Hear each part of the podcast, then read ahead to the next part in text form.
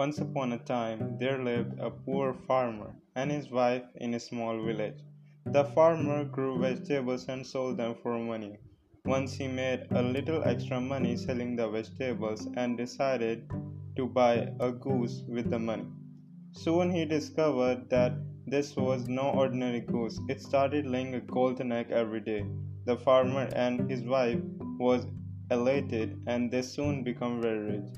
But the farmer was greedy and decided that he would rather have all the golden eggs at once than one a day. One night when everyone was sleeping, the farmer went to the goose and killed her. When he opened up her up, he found one egg inside. The farmer immediately regretted his action, but it was too late. Not too long after he lost the special goose, the farmer and his wife became poor again. Moral of the story: greediness ends in destruction. I'll see you guys tomorrow.